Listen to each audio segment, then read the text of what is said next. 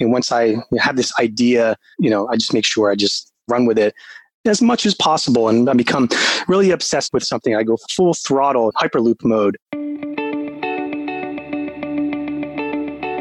Hey there, Solar Warriors. I'm Nico Johnson, and this is Suncast. Each week, I pull back the veil on the life and business insights of clean tech entrepreneurs building the most noble and impactful companies of our time. I hope what you learn from this conversation is a catalyst for your own growth. So thanks for tuning in, and welcome to our tribe.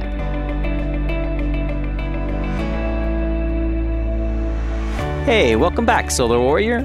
Hey, thank you for investing again your precious resource of time here with us today. Today's entrepreneur, John Novak, cut his teeth in the trenches doing design for well known and established East Coast solar firms before he stepped out to start Scanifly, a drone based solar site evaluation and design tool. You know, I've been talking a lot lately with entrepreneurs who are helping solve the digitalization of solar problem with software and hardware that speeds up our inefficient processes and mundane tasks and greatly accelerate our industry's ability to scale to boot. I believe John and his team at Scanifly are on to something with their approach, and his entrepreneur story is an intriguing one. Hey, if you haven't heard yet, we're doing the Podcast Lounge at SPI this year. Go to podcastlounge.live to learn more. And also, if you're going to be at Intersolar Mexico in a week from now, please hit me up. Let me know. I'd love to hang out with you. Just uh, find me on LinkedIn, shoot me a message. You know, you can find 175 plus other inspiring and influential leader stories over on mysuncast.com. While you're there, check out our tribe, sign up for the newsletter. But for now, get ready for another powerful conversation, warrior. Here we go with another episode of Suncast.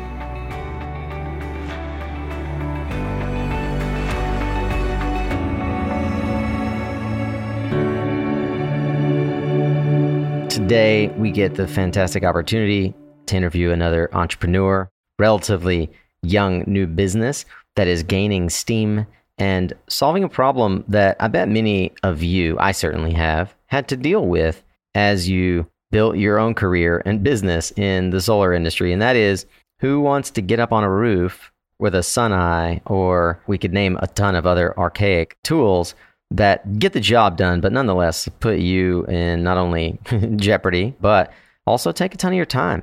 I have today John Novak, the founder and CEO of a company called Scanifly. We're going to learn a bit more about what Scanifly does, but also the driving force behind this product visionary getting out of the corporate rat race and into the driver's seat of his own business, adding value to an industry that gave him and his career legs. John, welcome to Suncast. Thanks for having me on the show.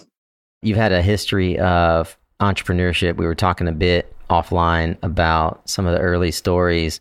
When did you know that you were an entrepreneur? When I was 13, I went to my mom and I said, Mom, it's, um, it's time that I get a job. I need to start saving up for a car. And she said, Okay, go out there and get yourself a job. So, so I walked down to the the uh, the maintenance yard for the park that we used to live by. And I just walked in there and I was, you know, asked them for a job, you know, 13 years old, you know, squeaky voice, and they looked at me like, you know, I was crazy. And so they said, we don't, we don't have a job for you, you know, you know, thanks, but you know, we don't have anything for you. So I just kept going and going and going there. And they eventually gave in and they said, you know, uh, you know, there, there are two guard dogs in the back, huge dogs, by the way. And they said, if, if you, you want to walk them, you can do that. So one dollar per dog per day. There were two dogs, so I went there every day after school, and I walked those dogs. Well, they walked me at the time. Huge um, German Shepherd and uh, I think um, Rottweiler. And that was my first job, and I knew that I had this bug where I wanted to make some money and just, you know, I was very persistent, and um, that was kind of the, the, the start of my uh, entrepreneurial journey there. Help me understand how you became interested in the field of renewable energy. Uh, you know, what got you here to want to serve in this business? So I went to school for landscape architecture at Rutgers University in New Brunswick. At the time, I was really focused on green building, sustainable stormwater management, and vegetation on the rooftops. I was so interested um, the green building, you know, mostly because when I was 14, I started working at a plant nursery and I loved the outdoors. I loved plants and I loved just, just the environment.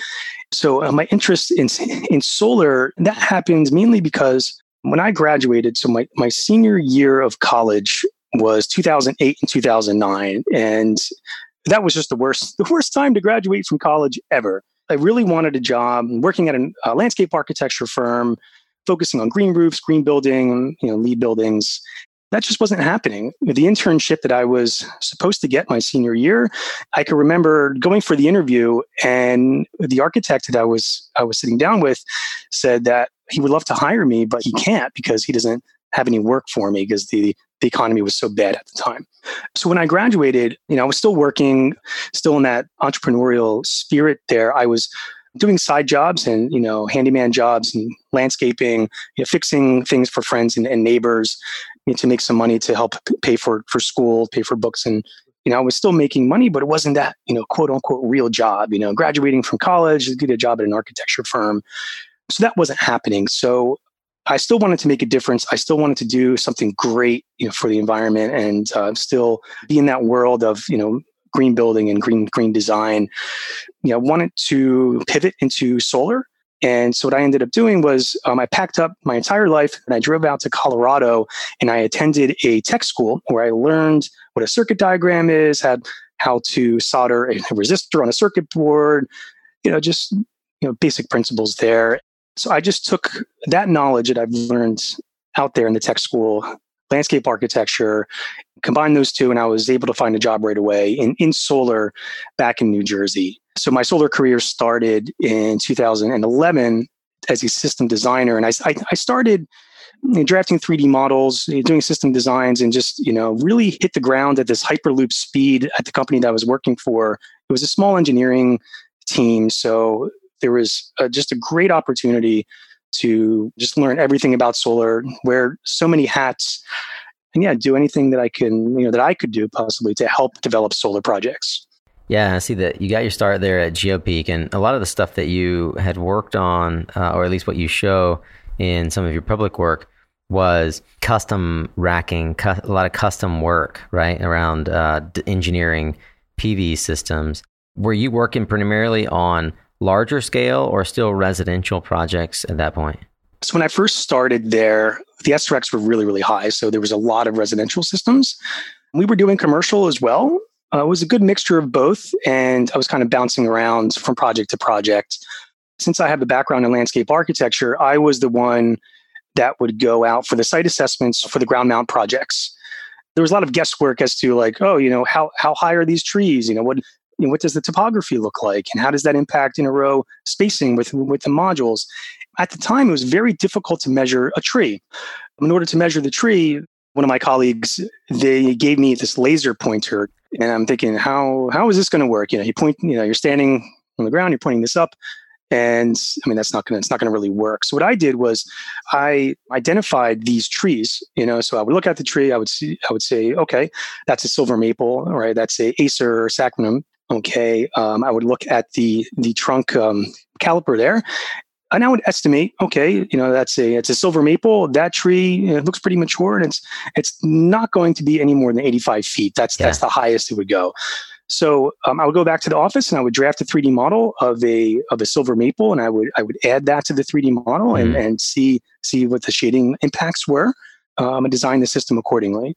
What were some of the more common problems that you saw within the engineering team and within the integration from sales to engineering in particular that were common obstacles to the progress of a project? So, on the engineering side, for every project that I ever designed, you would have Google Maps open, you would have Pictometry open, SketchUp, AutoCAD, Solmetric software all of this software would be open and you know two screens is not enough. Sometimes you need you need more more screens for all of this. And we were constantly back and forth between all these different software platforms. The company crm would be open to. Your job as a system designer is to stay within the tolerance that's defined by that company as to where that production value needs to be and you have to stay within that tolerance there and you would constantly be going back and forth between all these different software platforms and you had these rough sketches from the site assessor where there was a rough drawing of you know they were up on the roof and they measured the the ridge line was say you know 58 feet the five looks like an eight and the eight looks like a five and you know it would just not really match up and you would constantly be cross-referencing things there. It was very tedious but you know we still managed to to meet every system designer that I worked with, we all managed to to meet our quota for the day and design X amount of systems for the day. You know, but we would be juggling all these different types of software, and and it was it was a pain. It was it was a real pain. You know, and drafting these these 3D models from, from scratch, guessing where the where the trees are, where the heights of the trees, what what type of tree it, it is as well. Um, it was certainly a lot.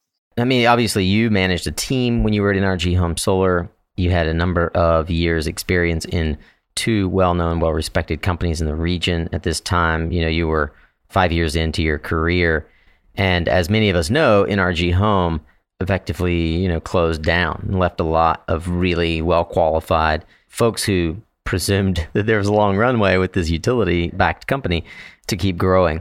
As an entrepreneur, how did the weight of that message from, we'll call it from executives, hit you when you realized like this actually the train tracks just ran out. I got to get off this thing and go figure something out.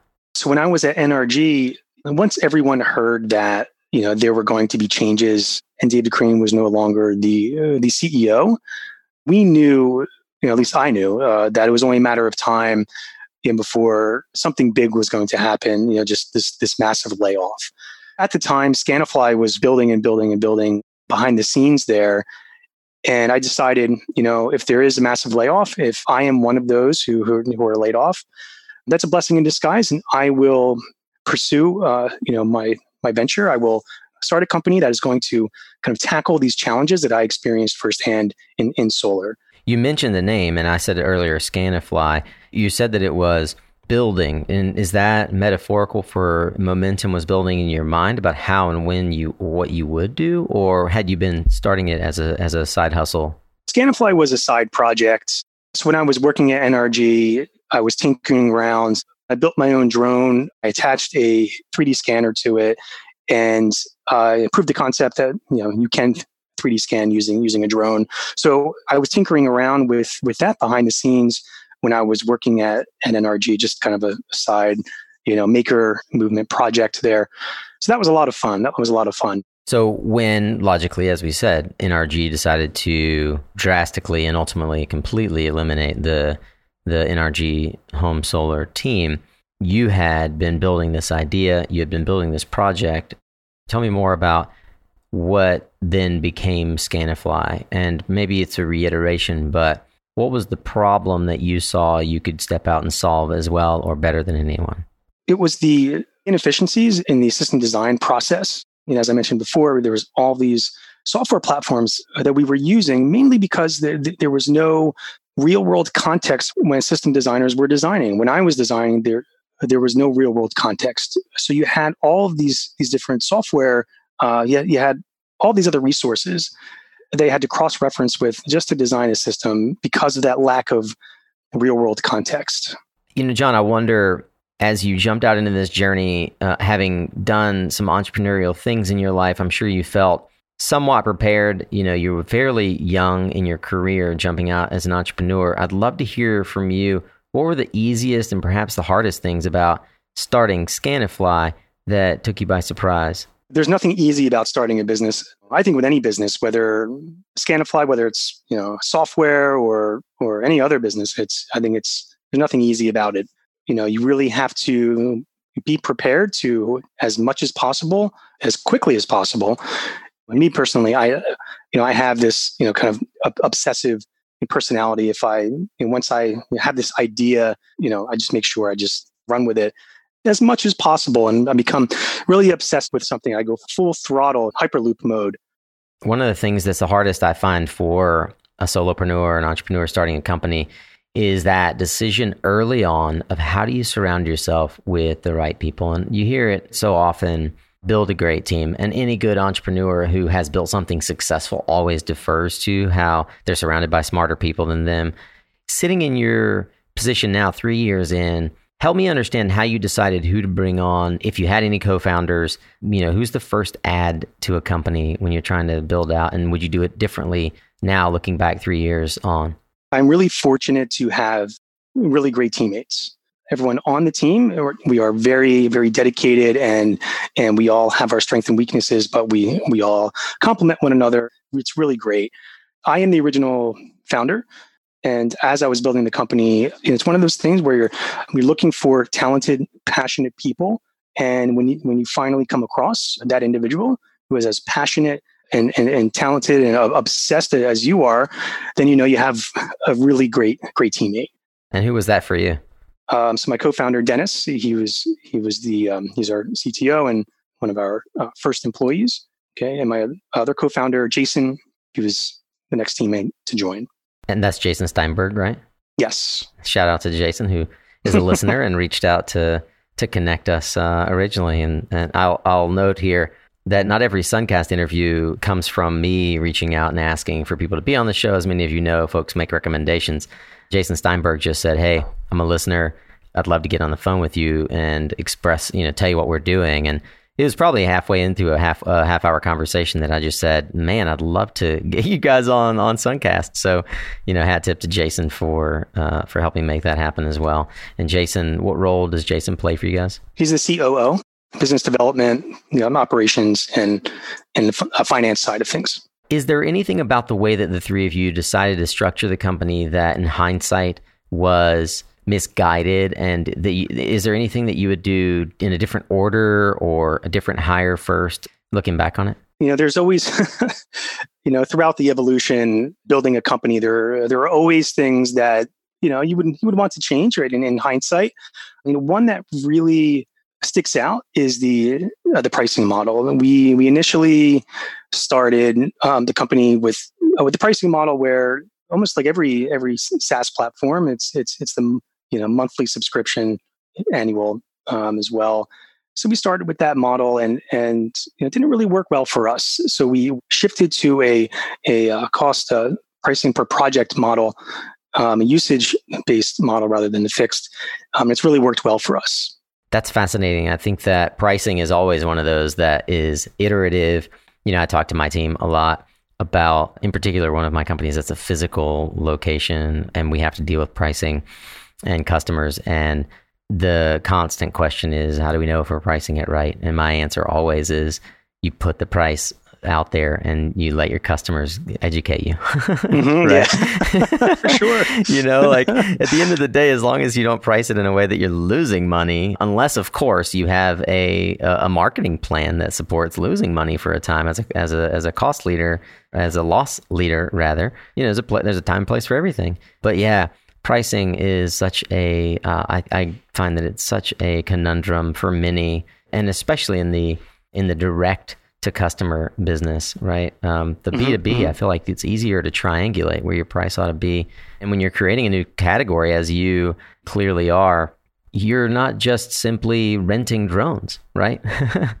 so I guess now's as good a time as any. Why don't you give us a good understanding, um, you know, your elevator, elevator pitch perhaps of Scanifly as it stands today, three years into the journey? We are the first reality capture PV system design software. Scanifly enables PV system designers to design with that real world context. You know, going back to our, our conversation earlier, that real world context is really important and there's no need to be you know bouncing back and forth uh, between all these different software platforms to, just to design one system. So with scanifly our customers have that ability to design with that real world context. Um, it just so happens um, in order to to to have that real world context they need to capture reality uh, if you will with with a with a drone. So um, no more getting on the roof with a measuring tape with a, a shade analysis tool no more walking around a commercial site for for hours and hours. You can simply fly a, a drone, uh, take take images, upload those images to Scanifly, where we we process those images to a a 3D mapped environment where you can then design on top of that realistic to scale virtual replica of that property. And is there any element yet of AI sort of like what I imagined you were going to say is you capture images, you upload them to Scanifly, and then out pops your design. It's not there yet. Yeah, so that's something we're currently building. Uh huh. Yes. Very cool. Yes. So it's very exciting. And built into the back end of Scanifly, I presume, is a physics model, not unlike uh, Helioscope or Aurora or PV Sketch, that allows you to design the system now based on effectively what you would have captured with a SunEye or a similar tool, but with higher resolution, with more context, etc. Yes. Yes. So currently in the software now, you can design a PV system, export a shade a shade report, perform the, the shade analysis that is similar to the the SunEye, where we, we are creating those solar access view sheds or those those hemispherical view sheds there um, in that 3D mapped environment. We could also simulate production and change your modules. I think that probably the first thing people would wonder, and especially given that uh, not only one of my sponsors is one of the aforementioned companies, but a previous sponsor is one of the other aforementioned companies. Uh, how does this in any way, like, how do you compete? Like, it seems to me like folks might say, well, I'm already using Helioscope or Aurora. Like, where does Scanifly fit into the overall picture? Some of our customers are using Aurora, Helioscope, and other remote design platforms, and, and that's okay. You know, they're they're they're all great products, and you know, it's you know, it's really more that you know, Scanifly is that solution for for customers that are going out on, on site. They, they need a more efficient solution when, when they're going out on site, whether it's to verify the measurements that they've just added in Helioscope or Aurora or any other remote design software. Every company has their own workflow. They, uh, they have their own way of doing things, and and every every one of our our customers they're they're using Scanifly in a different way that that that really works nicely in, in their workflow. You know, the solar industry is increasingly competitive. How are you differentiating yourself and your company to close more sales? Our friends over at Aurora Solar, you know, the NREL validated solar sales and design tool that I've been mentioning lately, well, they've conducted over a year of research into understanding precisely what makes a solar sales proposal succeed. And they've agreed to share their insights with Suncast listeners in a free ebook. It's called The Solar Sales Playbook for Proposals That Close. You can go to mysuncast.com forward slash Aurora to download this playbook for free. And if we've done our job right, you should also see the link in the description for this episode in your podcast player. Check it out. And thanks to Aurora for this amazing free resource. If you missed the recent announcement in episode 175, it's a rare five minute episode, so I encourage you to go ahead and add it to your queue right now. Want to suggest a featured topic, nominate a guest, or even host your own podcast in Solar Power International's Podcast Lounge? This is also a great branding opportunity. If you're interested in being a guest, host, or sponsor, go to podcastlounge.live. That's podcastlounge.live to learn more and apply. Now back to the show. Tell me more about reality capture and why that is important and how it in some way is uh, is changing the game or differentiating you in the marketplace. Yeah, so uh, so reality capture is is changing the way that we we design today.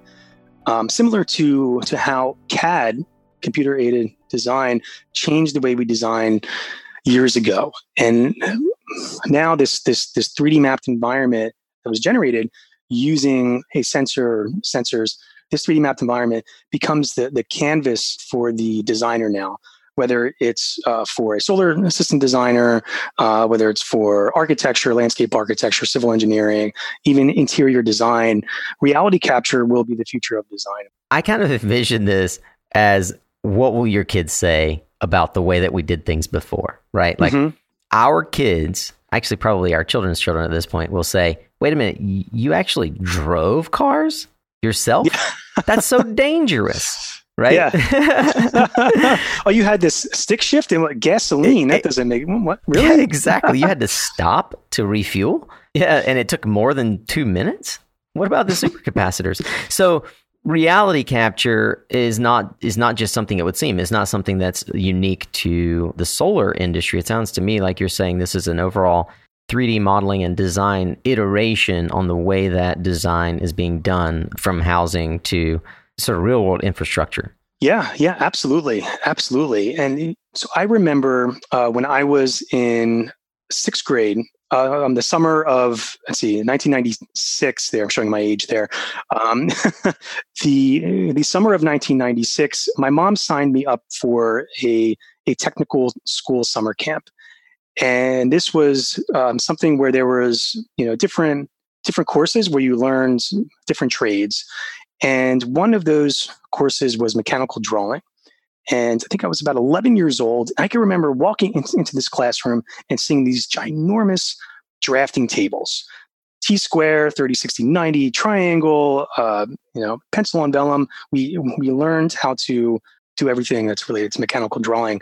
It was it was really really fun. It was very exciting, and I could remember after you know after learning how to create that the the plan view drawing, elevation, and isometric drawing that we would take that piece of vellum that we just drafted on and we would bring that over to this this huge computer and we we we slid this piece of vellum inside of the mouse pad where the, the mouse had this uh, crosshair on this clear piece of acrylic and had four buttons on it and you would have to trace that drawing that you just created by hand on the drafting table. And the, screen was was black and green and i could remember kind of the first version of cad there. And you know looking back on that and seeing what we have available to us now, it's it's just amazing how far along CAD has has really gone. And I'm I'm, seeing the same thing now with 3D scanners. Right, lidar is becoming it's going from mechanical to solid state, just like just like hard drives have have done that. And that the technology is getting is getting uh, less expensive and uh, you know far just far more better. Everyone will be capturing reality and using that 3D mapped environment as their canvas when they're designing. That's the future. Well, it's interesting for me. I started my first solar company in 2006, and I stood on many a rooftop cases where I should have been tied off and was not using a solar pathfinder for those who oh, yes. uh, remember some of the more archaic tools I was alluding to. I remember when the Solmetric SunEye came out and thinking this is genius, like what an amazing tool not only do not do I can I do this more safely, but it automatically I can just sort of beam it to my computer. This is amazing. I wanted to note because I think one of the cool things about modern Aurora, one of the companies we mentioned, does a really good job of marketing, and so I always try to check when I'm checking out early uh, early stage, and I still think that three years old is is early stage still in this industry of of us all being in about a 20 year old industry anyway. I just searched, you know, solar shade analysis and in an era where video is again, you know, is really dominating, you guys are ahead of uh, Aurora and a number of others in terms of YouTube uh, friendliness. You're the first video that shows up for solar shade analysis. What do you know that uh, that we don't about marketing? and uh, I just want to hear more about your marketing program to to be able to get pull that off. Yeah, there's there's there's a few SEO tweaks that we have behind the scenes there, but it's um, mostly, I guess, just about traffic and you know also it's with you know it's cached on on your machine as well. But you know, Scanifly is that futuristic on on site shade analysis tool. Uh, it's great to hear that it's you know one of the first one of the first items there when you're searching. So congratulations! and do I understand that you guys integrate and I think this is where it gets a little bit controversial, right? But you integrate things like proposal tools, things that, as you mentioned before, when you were at NRG and just looking out across the landscape, you got tired of using multiple software programs. Is, is one of the ways that you guys are trying to solve that by integrating all these into one tool? Um, so there is a proposal generator in our software. And most of our customers, they have their own templates. They're taking screenshots in our software, showing the customer what the system's going to look like on, on their home or business, and just um, incorporating that into their own their own templates. John, I'm wondering if there is a position that you hold that might be a little controversial. Perhaps it's about the industry, maybe it's just philosophical. I really believe that the industry needs to do a better job educating the their customer, right, the, the consumer, most consumers they don't you know really know much about solar. They don't know uh, you know what what azimuth angle their their roof is and, and the differences there. I you know I I really think that the industry needs to do a better job at you know educating the, the customer and not just you know sell these projects just to just to get panels on the roof right just to you know you know i pass you know you know, every time I drive past a project, a solar project where there are panels underneath of trees, I think to myself, you know, if only the customer knew, if only their customer knew that okay, there are panels under under trees, and it, it's it's making the industry look bad. Those those types of uh, installations where where there are, are panels like underneath of trees, and it doesn't uh, it doesn't just make any just making any sense to me. Yeah, and I find that in many cases that is driven by a comp plan that incentivizes a sales guy for kilowatts sold, not for optimization of the system, right? It seems like if sales compensation plans were designed the way that you know later versions of for, for like the CSI program and other incentive programs were designed to incentivize yield and performance, then we would uh, we'd probably see a different outcome in that regard. I never thought about that before. That made me think.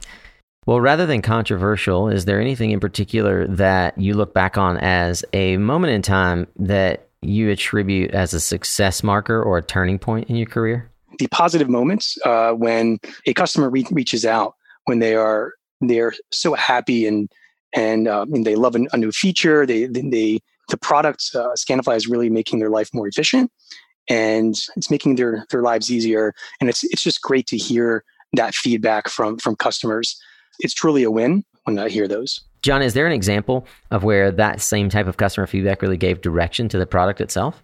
Yeah, yeah, we always value customer feedback. We we love customer feedback, and you know that that you know it helps drive products. You know, and I I, I think that every every successful company you know listens to their their customers, and it helps helps drive uh, product and helps drive that product the product roadmap further. Well, John, as we sort of wrap up this segment going into our next one here, I'd love to hear if there's anything that in particular has you really excited about broadly the clean energy industry or what corners you might be looking around uh, with regards to solar.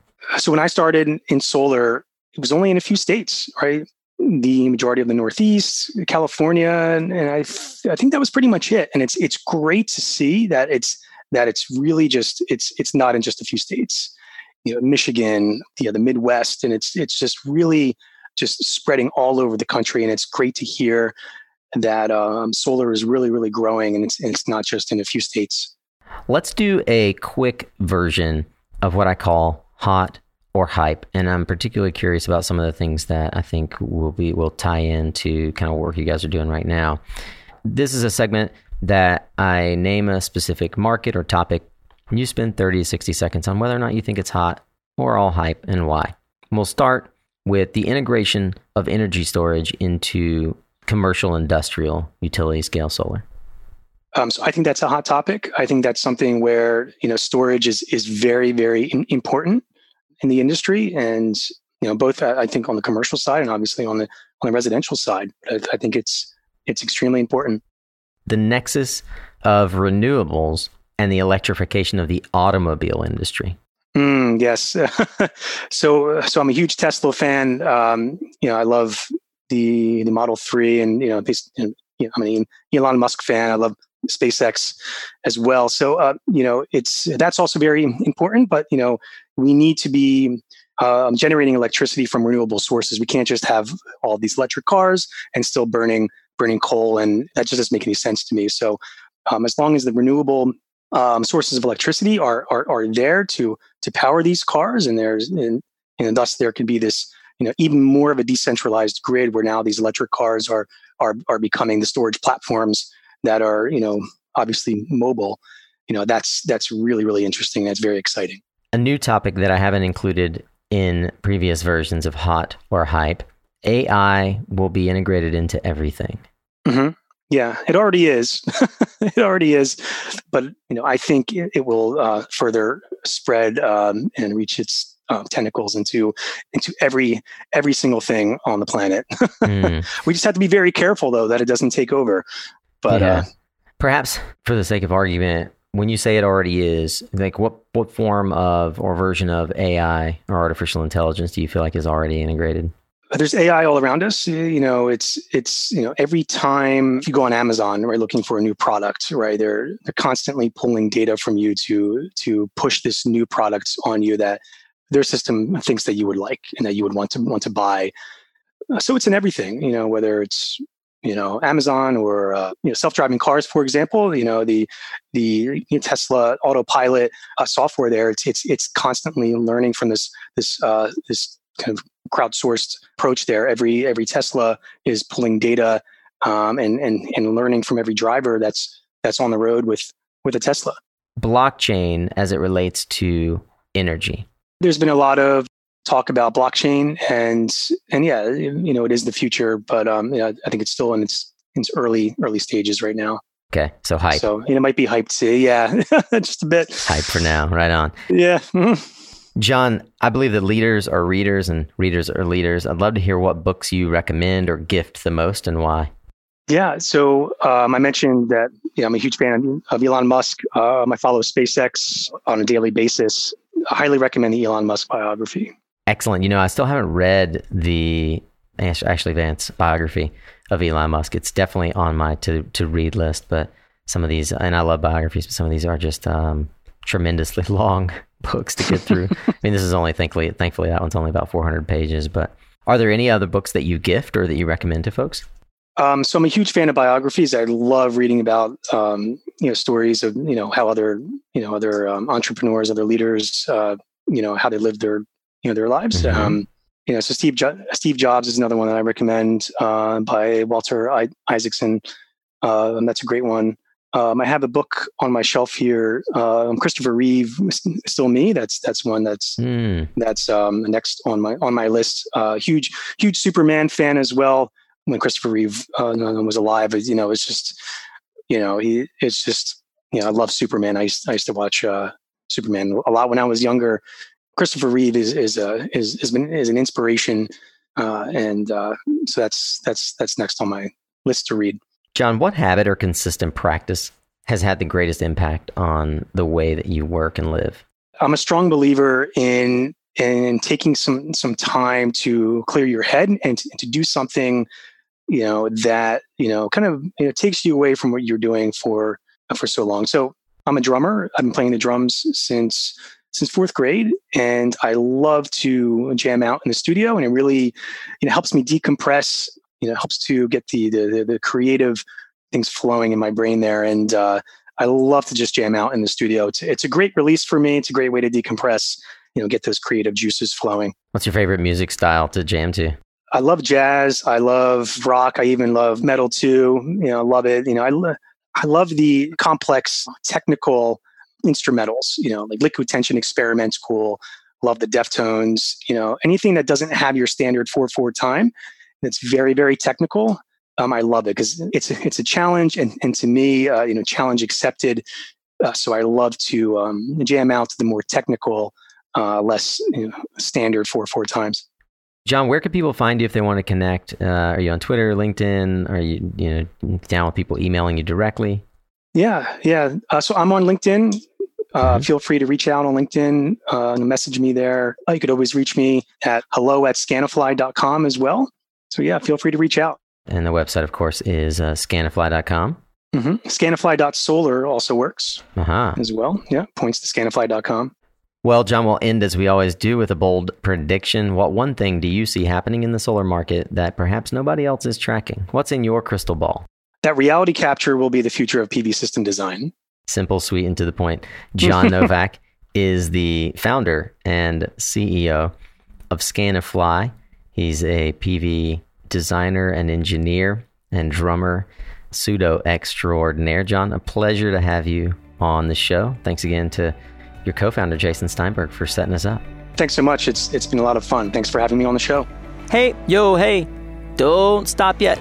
Just wanted to catch you really quick say if you're one of those listeners who kind of hears these end credits start and you jump right to the next episode, there's a lot of stuff that happens right here in the end of the episode that I hope you'll stick around and listen to.